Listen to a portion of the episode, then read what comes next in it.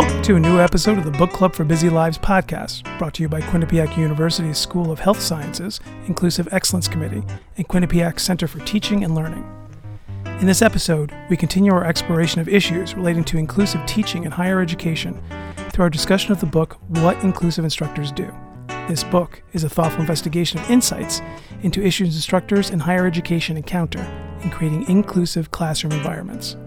On today's episode, we will be joining hosts Dr. Karen Majeski, Assistant Professor of Occupational Therapy, and Dr. J.T. Torres, Director of Quinnipiac University Center for Teaching and Learning, as they speak with current Quinnipiac student Jenelle Miller. Jenelle is a junior in Quinnipiac's Behavioral Neuroscience program and grew up in Newington, Connecticut. She'll be working this summer as a research assistant with QU professors in the area of neuroscience research. Jenelle's long term goal is to utilize her neuroscience degree to help create ideas that foster strong and safe communities we join our conversation in progress.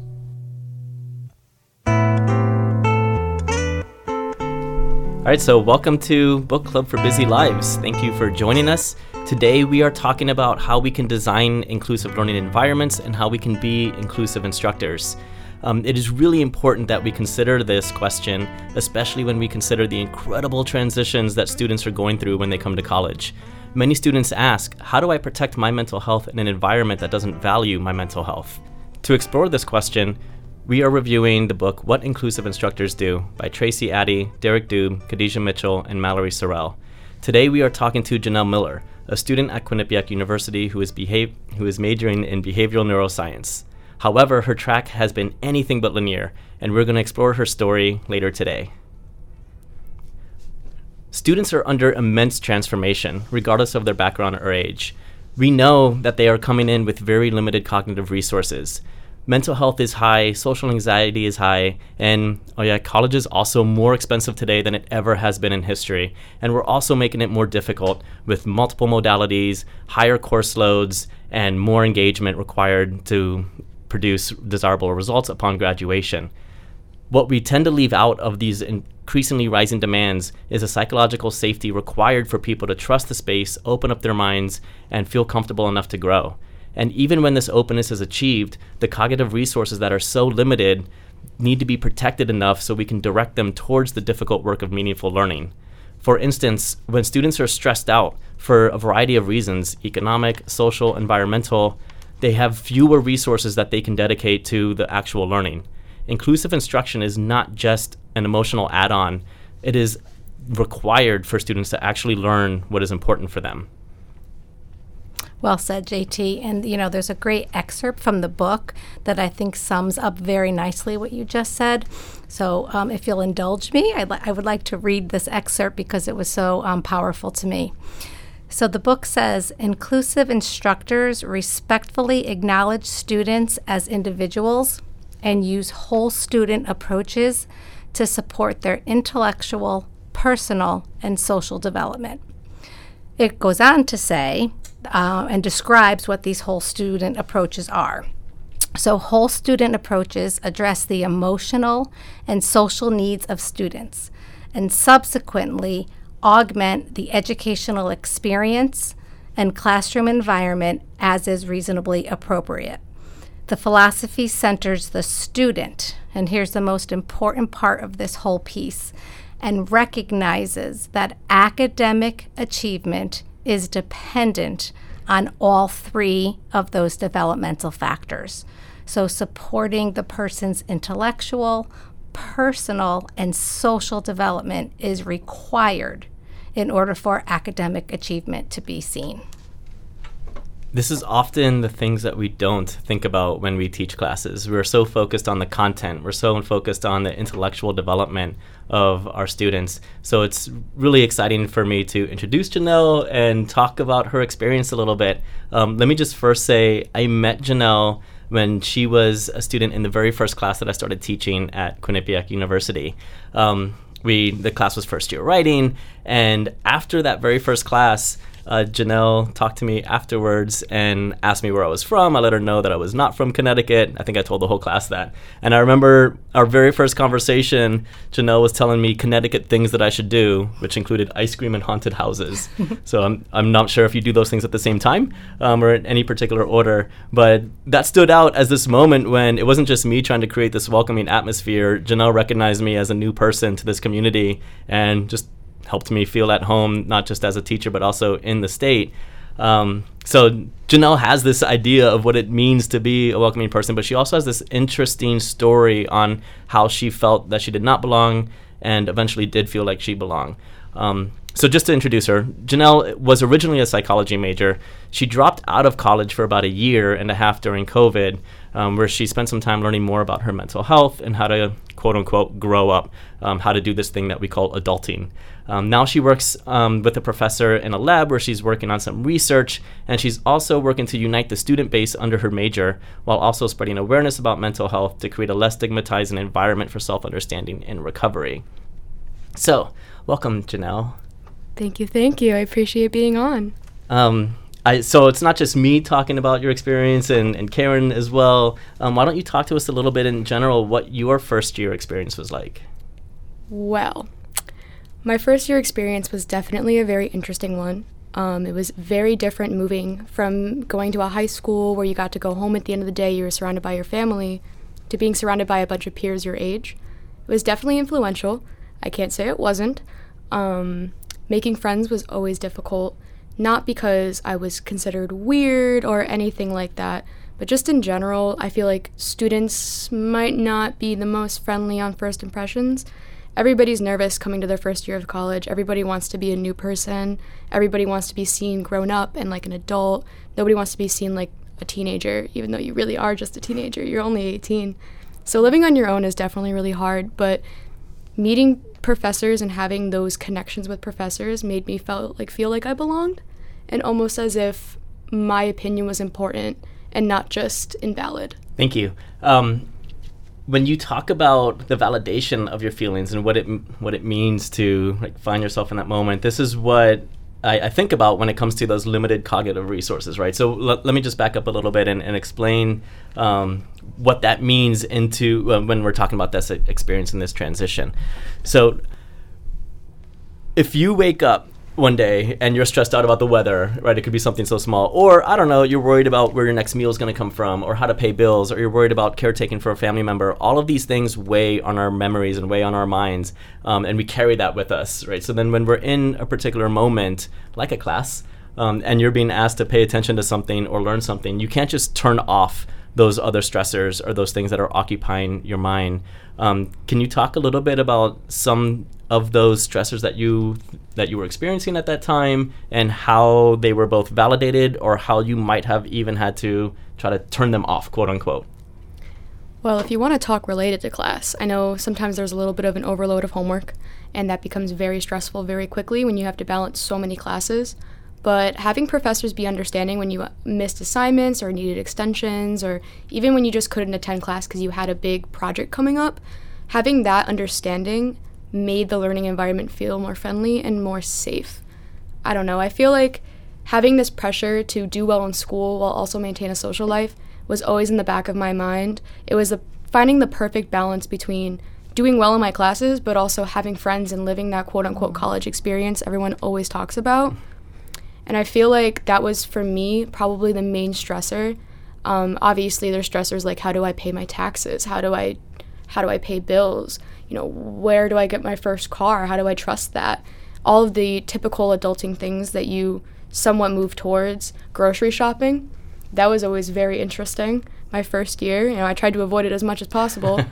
but even just hearing, you know, professors who were grown adults talk about their own experiences and how they somewhat shifted over throughout their college life and learned how to do these things even just having the instructions on how to do things, like how to file your taxes, where to go, hearing that TurboTax was a thing the first time. Those sorts of things definitely very much so helped um, those stressors in the back of my head. Yeah, these are the things we take for granted, right? And so now I'm really interested in Karen as an occupational therapist, right? Some of this is what um, Janelle is talking about, right? I, how much support do you think students are getting? Right. So we were talking about this um, before the podcast about really learning all of these basic. Um, we call them IADL, instructional activity, instrumental activities of daily living. Um, and you're really learning to take care of yourself while you're also trying to transition through a difficult cognitive task in your life. So you're really expected to learn these two things at the same time. Um, and as JT was saying, we talk so much about the learning, the educational piece. Um, but where do we build in these opportunities to teach and help you through that transition of also learning these other massive um, activities of daily living that you have to um, that you're, that you're learning at the same time. Um, some students may be fortunate enough to have uh, these opportunities prior to coming to college. They may have supports um, that they could call upon while they're in college. Um, so, for those that don't have these supports, um, or the prior experience prior to coming to college, how do we recognize students that need this extra support um, in some capacity, right? So I'm sure, I mean, I guess I could ask you the question instead of assuming, but when you met your advisor or met a teacher, um, were most of the questions around your academic adjustment, or were people even asking you about the other types of adjustments that you were going through? Most definitely academic based. It was always about how well I was doing my classes, if I was passing, if I was enjoying the content, it was always about the class. It was never really about the personal life. But meeting JT, it did shift to some of the personal life things that I, I did need help with at the time and just understanding who I was. It's really hard to dig into yourself and figure out who you are as a college student, especially when all you have to focus on is academics. But being able to have that one on one with a professor where they ask you about, you know, how are you? Not just asking friendly, but genuinely asking, how are you doing? was very, very meaningful and it almost pushed me into thinking about who I was as a person and who I could be as a person in the future rather than just whether or not I'm going to go to grad school, whether or not I'm going to make it through my four years of college. Yeah, and I remember us having a discussion about, um, well, what do you need help with, or what else can I help you with? Um, and you had given an example of, well, I don't know to ask for help with something because I, I woke up, came to school today, and I realized, oh, I don't have food um, and to, to eat because I forgot to go shopping and classes were back to back, but you didn't know to ask for that help until you experienced that. Um, so sometimes you're going through that discomfort and realizing that's the help you need to ask for. Um, so, really trying to figure out um, ways that students could answer that question how can I help you? Or what other help do you need? Um, because sometimes, and correct me if I'm wrong, people can't express what help they need until the discomfort is already there.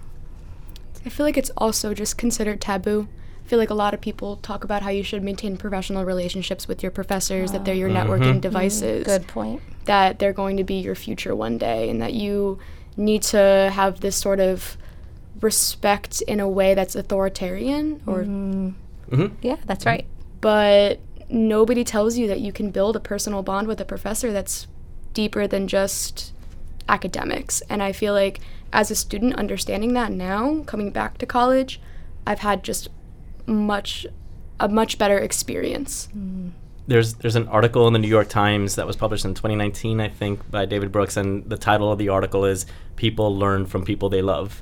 Right, so like that, it's it's an, it's a motivating piece, right? The emotions always play a part, and we try our best to cancel those emotions out, even though we are emotional beings, and that relationship makes it so important so yeah, it's super important to think about the emotional quality of a human, and you know, it's not just a student who's coming in to learn and fill their heads with knowledge, but we have to consider um, all these emotional aspects and how important that relationship is. So I appreciate you sharing the, positive experience in my class, um, and how, and, and, it was genuine. Like I just genuinely cared about who students were and, and knowing who they were. So what didn't feel like extra work um, but even though things seemed like they were supportive and things were going well, you still ended up leaving Quinnipiac after um, the class that you were in with me. Do you want to talk a little bit about why you decided to leave? I think personally, um, it was it was an experience that I had to take for myself and be selfish about. Um, unfortunately, due to COVID, there was a lot of stress in the air. You know, everyone was in lockdown. Everyone was sort of stuck in their own room in their own head, and I felt like the longer that I was staying in college, the less selfish I was being to myself. And selfishness is not necessarily a bad thing. Um, you're allowed to be selfish and you're allowed to want to do things for yourself rather than for other people. And I felt like I lost that. And I need to take a step back and realize who I was, my own identity, and how to build that for myself. Not because other people are telling me I should or I want to, but because I want to do it for me. And being able to take that time away to really develop my person and understand my own mental health and my own being I came back to school with a brighter mindset, and I feel like I'm thriving now in comparison to just surviving before. That's amazing. Yeah, that's fantastic. You're really speaking to um, having your own self identity. Um, and often, when students at this young age, 18, um, you, you come in with a college identity, but it's not your identity. Um, and that's what I'm kind of hearing from you that you were trying to mold or fit into what you perceived as this college identity, but who was Jenelle? Um, and taking that time to answer that for yourself and developing your identity. Now you're coming in with this is who I am and this is what I want to get out of my education. Um, and that is a very typical experience that all 18, 19, 20 year olds go through. Um, and back to JT's comment about adulting, we're asking you, you're an adult, and what do you want out of life? And you're saying, I want to know who I am first before I could decide what I want out of life. Um, so I uh, commend you for, um, and I don't think it's selfish at all. it is personal care and the development of your identity um, so that you get out of this experience um, what, what, what you want, not what the university gives to you. You mentioned that it is taboo. We we send a lot of bad messages in our society, right? That it's taboo to be to practice self care, or that it's selfish to practice self care a lot of the work that we're doing is to resist some of those messages. So kudos to you. But walk us through a little bit of the details of the transition out of Quinnipiac. Um, I want to focus a little bit on, again, what does it mean to provide those supports that Karen was talking about? How do we design um, a welcoming atmosphere intentionally? Um, in my class, I'll, I'll, speak to that experience. There was there were some moments in 102 I know, and that was the semester, the spring semester when COVID happened. Um, when you had to miss some class, right? And you communicated with me and you let me know that you missed class or you had to for these variety of reasons. And, you know, I did not require you to tell me what those specifics were. Um, I just wanted to make sure you were okay. And I asked, like, is everything fine? And then, um, you know, we just worked on class in the background as much as we could. Was it that way with all of your classes? Like, walk me through a little bit of that, that particular challenge. Were you able to miss classes without punishment across the board? Well, you want to know what's really funny? You're the only professor that I told. In Gen oh. Z terms, I ghosted the college and I just kind of left. Um, I had such a important bond with you as a as a an adult figure that I felt like I should at least let you know what was going on. Um, some of my other professors, I felt like I couldn't share that information with them. Um, going back to what you were asking before, coming back to school was very, very, very difficult. I was sort of thrown back in.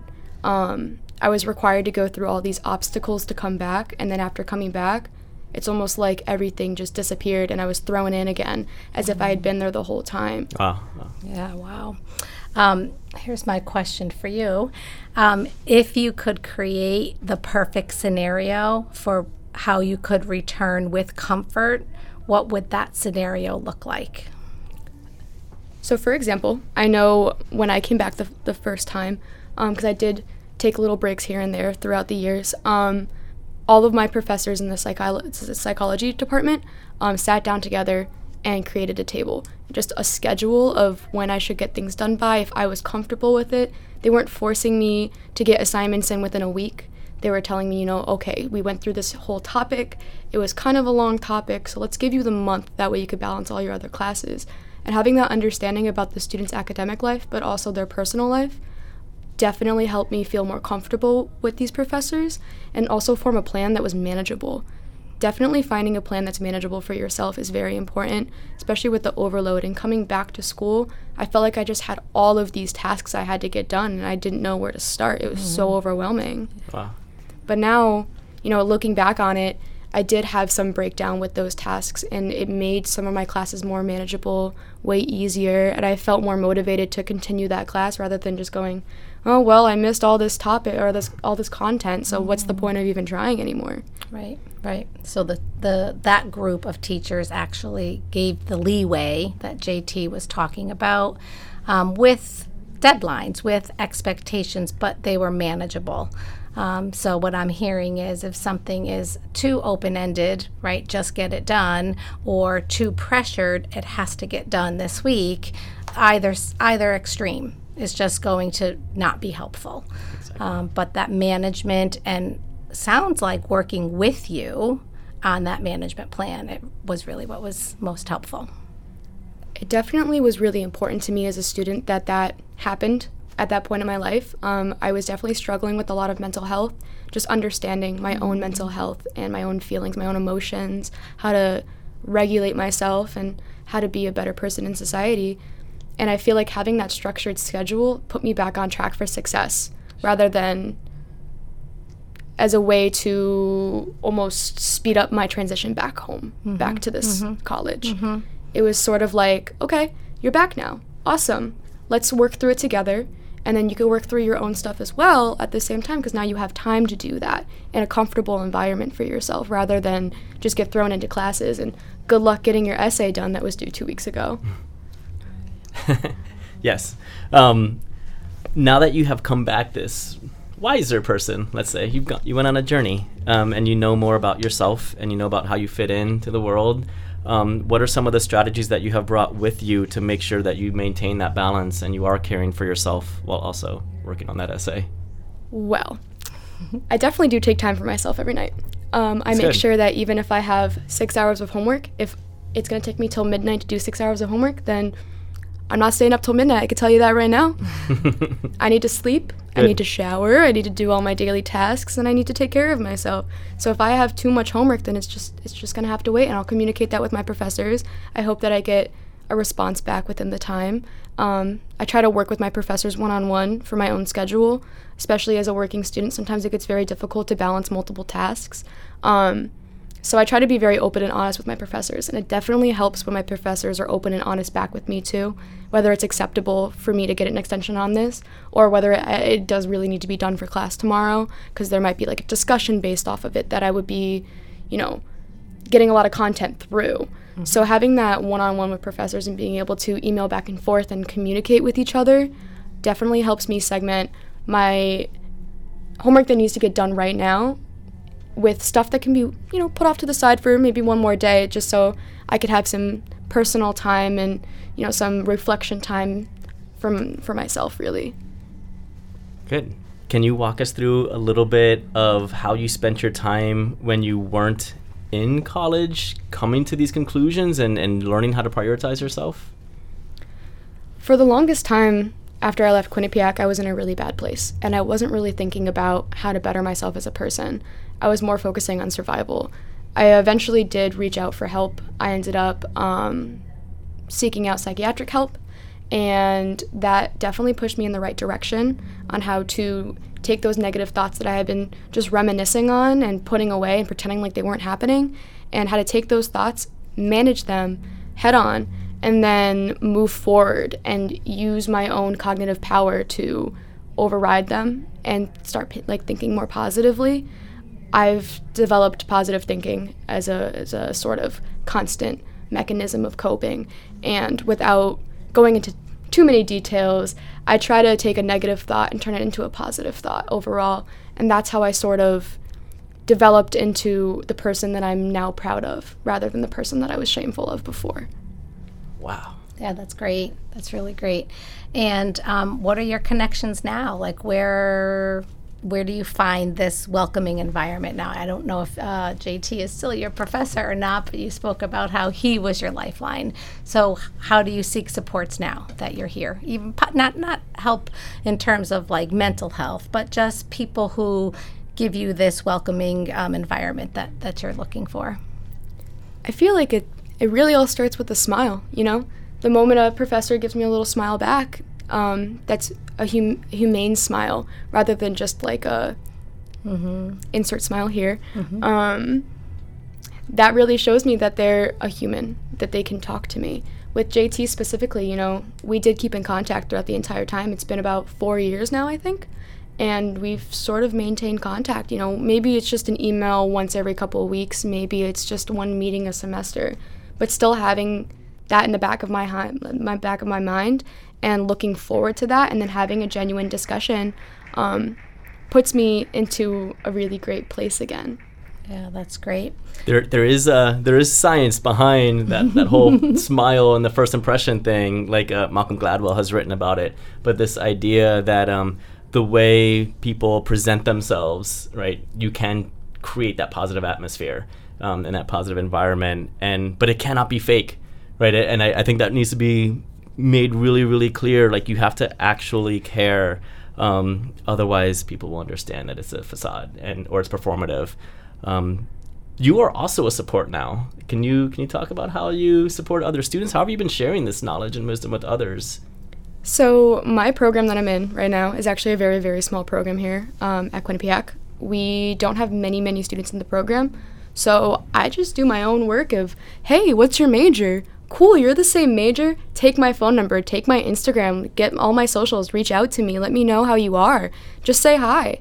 Like we don't even have to talk about our major. You could just we can just be friends. I know I might not know you as well, but let's get to know each other. Let's grab some coffee. And I try to link everyone under my major together. I want to create a strong student base and a strong community so we can all rely on each other. And I feel like the more that we create a stronger community, the more opportunities we're given, right?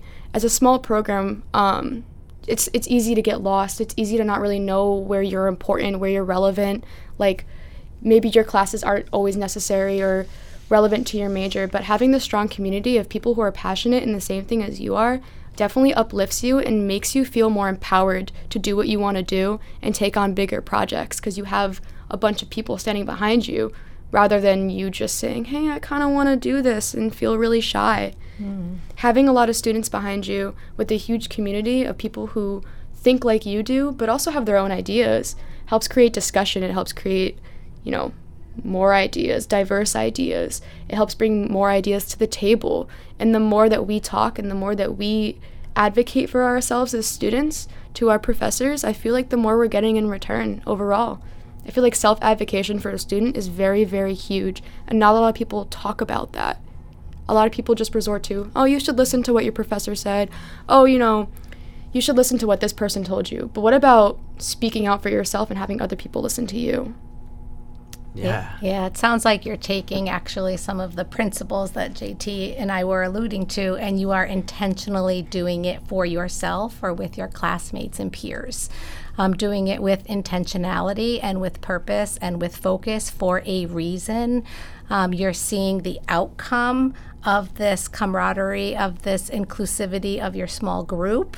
Um, because you came in with the intention of being welcoming to those around you, reaching out to others and ensuring that they feel welcome too. Um, so that really is that really is commendable. How are you doing now with the adulting? Do you it's go to there. do, do, you go to grocery stores? Do you I do. I very much so enjoy grocery uh, grocery shopping. Let me tell you, it's become kind of fun. I don't know the adulting's there. I feel like I still have a lot of work to do. I'm only 22, so I definitely have a lot more to learn. You know, with living on my own, that's still a task that I haven't really managed myself yet. Um, but other things I feel like I've been thriving in, and it's it's really about taking things one step at a time. You know, they tell you you have to do this, you have to do that. There's like 10 things you have to get done to be an adult, but where do you start? you pick a point to start. Maybe it's just going to the grocery store for the first time. Maybe it's going for a walk outside by yourself for the first time. Scary going outside. um, sounds terrifying. it, it was pretty terrifying, let me tell you. But nonetheless, you, you pick a spot to start and then you continue forward. You do one task at a time. You ma- you let yourself do those tasks to the best of your ability, and eventually it becomes easy. I could pay my bills now. I know how to pay bills. I know how to write a check. Three years ago, I had absolutely no clue. I have a credit card, I have a credit score, looking for an apartment now. It's all these little steps that you have to take in order to get to those big ideas that everybody wants you to do.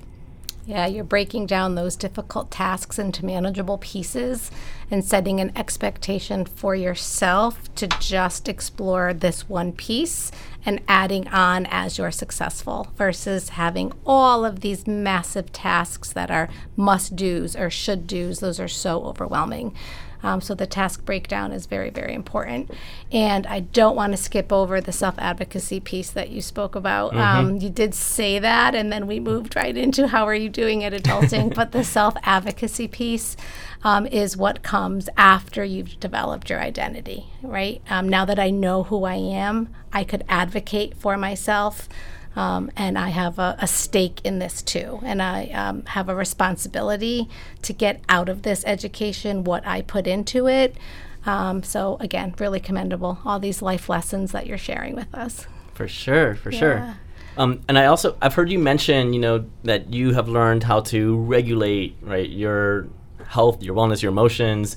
Um, but I also don't want you or anyone to think that it's all on you, right? Like if if you're going through something and you need care, right, it shouldn't just be your responsibility. It should be the institution's responsibility. Those you're you are in relationship with, they should be helping as well. Um, so now, speaking towards the future, mm-hmm. um, what advice might you provide to professors um, to help them create a more inclusive environment where people of different backgrounds, processes, habits, whatever, can feel welcome?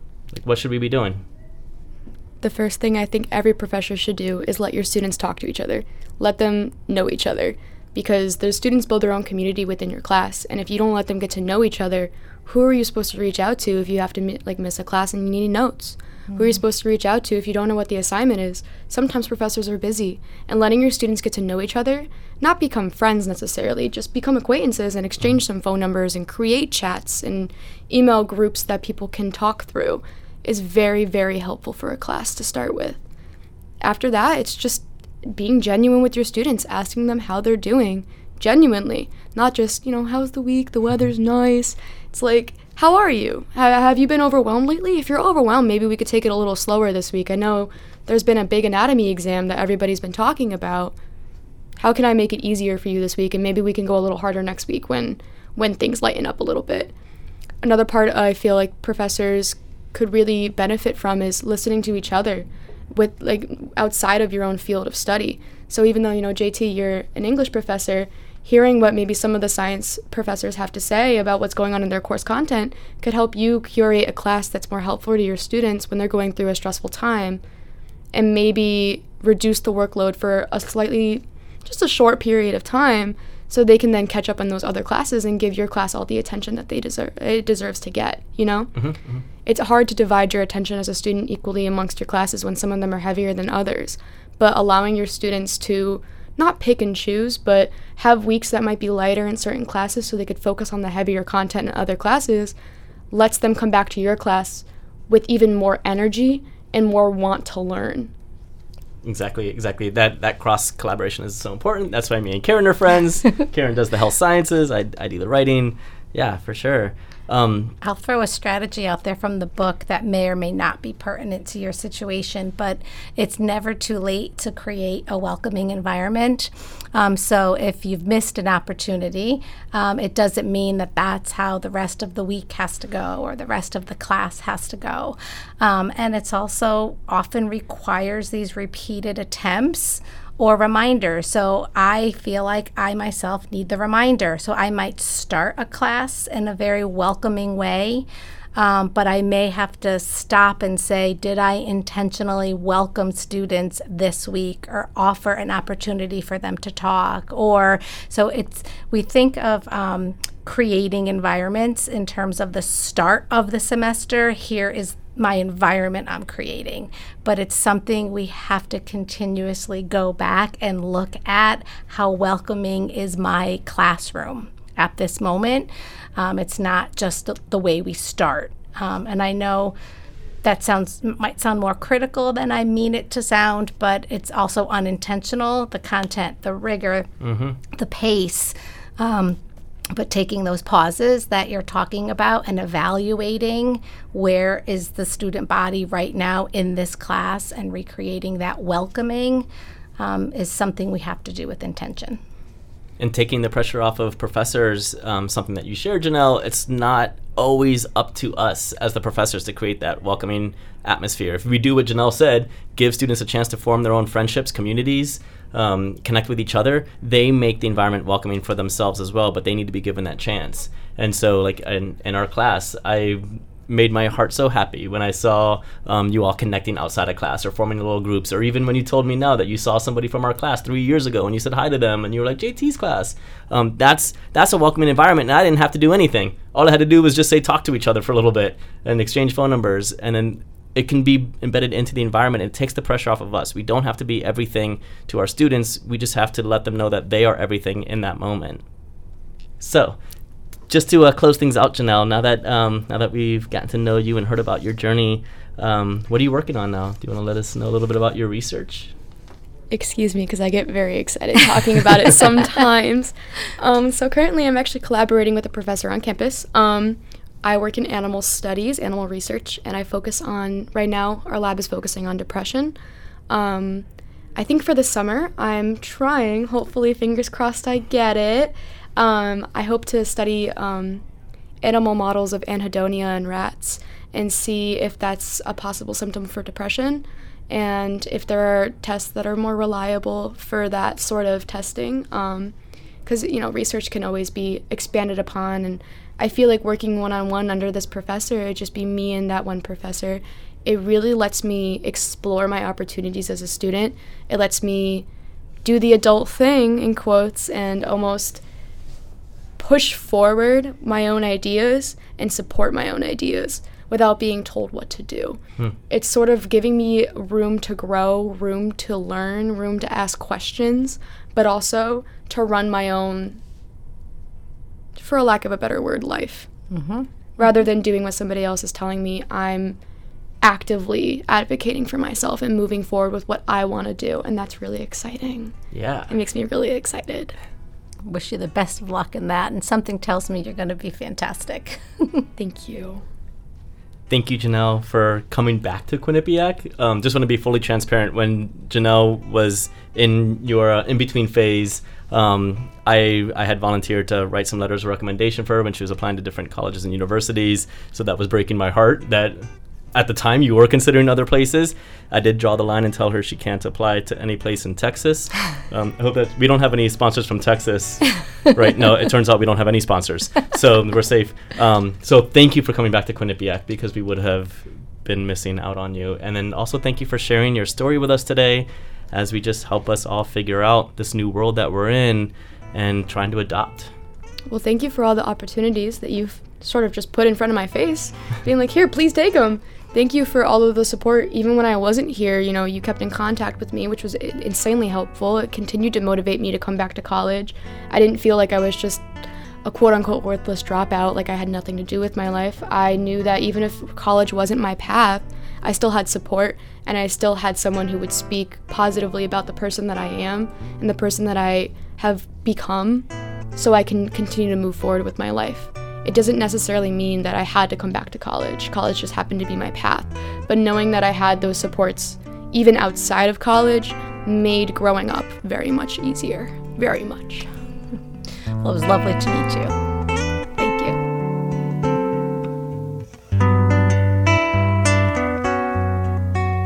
You have been listening to Quinnipiac University's Book Club for Busy Lives podcast, brought to you by the School of Health Sciences Inclusive Excellence Committee and Quinnipiac University Center for Teaching and Learning. In our next episode, which will be the last episode of our season, we will be joined by Dr. Donald Sawyer III, Vice President for Equity and Inclusion and Chief Diversity Officer at Quinnipiac University, and Associate Professor in the Department of Sociology, Criminal Justice, and Anthropology, as we discuss issues related to our book. We hope you will join us. The Book Club for Busy Lives is produced by Grace McGuire with script and presentation assistance by David Majeski. This has been a production of Quinnipiac University 2023, all rights reserved.